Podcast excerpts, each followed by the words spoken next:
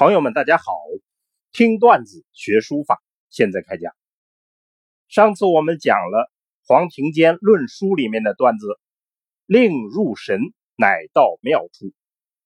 今天我们要讲黄庭坚论书里另一个段子，“书乃可贵”。书乃可贵，意思就是书法才显得可贵。那么书法怎么才显得可贵呢？我们来看原文。学书需要胸中有道义，学习书法需要在胸中存有道义，就是道德义理。又广之以圣哲之学，书乃可贵。又进一步拓展为圣哲的系统性学问，这样书法才能可贵。若其灵府无成，如果他的心灵之中没有法度，正使笔墨不减元长易少，只是俗人耳。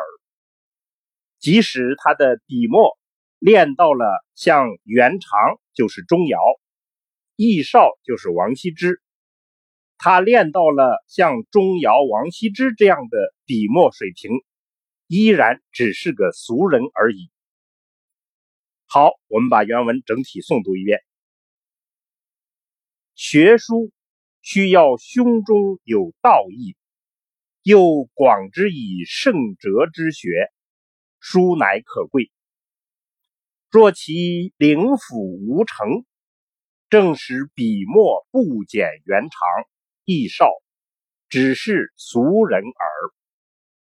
好，下来我们做一个解析。黄庭坚这段话看似平易，实则极为重要。现代的学书人往往目标专一，急功近利，所以满脑子都是些具体的方法技巧之类。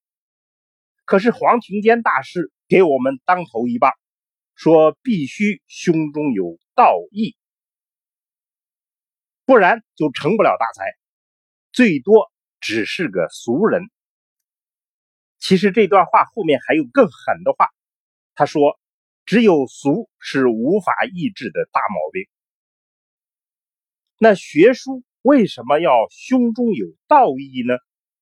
其实书法骨子里头表现的就是一个人胸中的道义。一个人的书法，就是表现他对于天地大道的参悟。他内心的精神力量，他对于人生的情感，对于理想的向往，对于美的体悟，这些东西是书法的本质。所有我们天天念到的笔法、字法、章法等等，只是实现的手段。如果胸中没有道义，学习这些手段有什么用呢？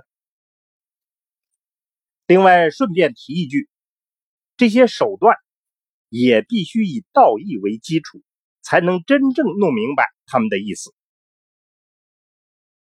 也就是说，这些手段的基础也是道义。当然，每个人胸中都会有一些道义，不可能是一片空白，尤其在当今这样的信息社会里。但是黄庭坚的意思是。这还不够，还要广之以圣哲之学，要广泛学习那些系统化研究道义的圣哲的学说，那就是老庄、孔孟、释迦牟尼这些圣哲的学说。有了一定的领悟，殊乃可贵。如果相反，黄庭坚就在这里提醒我们：如果没有半点圣哲之学，心灵中没有道义构成的法度秩序，这样的话，纵使您的笔墨训练到了钟繇、王羲之的水平，人只是个俗人，书只是个俗书，那么您愿意一辈子干了这样一件傻事吗？所以，我们今天段子的结论就是：书法是一件系统的工作。黄庭坚讲的道义，是这个系统中间最关键的基础。基础不牢，地动山摇。还可以说，没有系统，万事成空。好，关于这个话题，我们就讲到这儿。听段子学书法，我们下次再见。